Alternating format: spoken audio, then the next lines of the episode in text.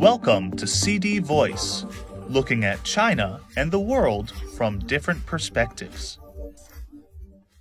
A recently released verdict found that sellers, online platforms, and delivery companies involved in a case in which a woman died after buying venomous snakes online have been ordered to pay compensation.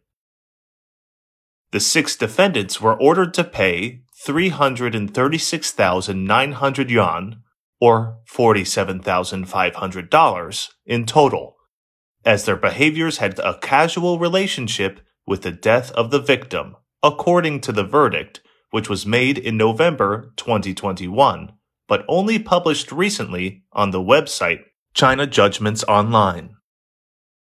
The public's attention has again been drawn to the subject of purchasing live or wild animals online, after two internet influencers were recently arrested for eating a shark, which was under state protection, that they had bought on the internet.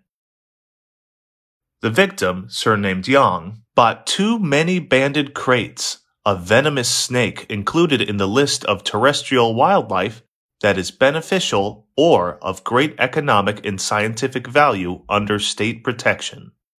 She purchased the snakes from Xiao on June 20th and July 1st, 2018, through trading platform Zhuanzhuan.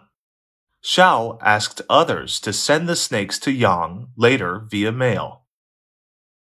On July 9th, 2018, Yang was bitten by a snake on her left hand. Although she was sent to a hospital for treatment, she died a week later.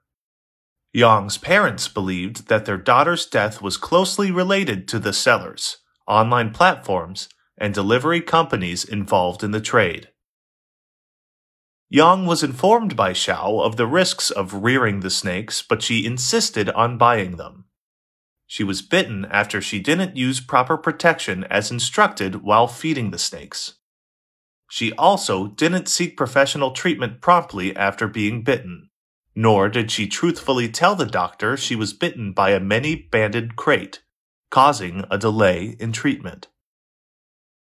Therefore, Yang should take the main responsibility, and the six defendants bear secondary responsibility, according to the verdict.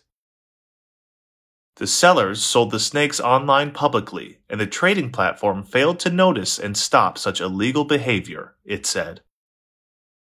The Wildlife Protection Law stipulates that online trading platforms are prohibited from providing trading services for the sale of wild animals and their products.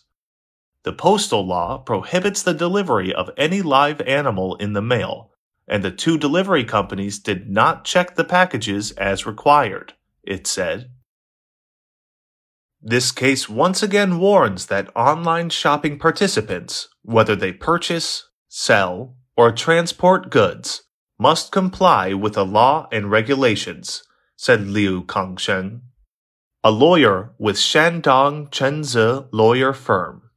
I am Ryan Usher. That's all for today. For more news and analysis, buy the paper. Until next time.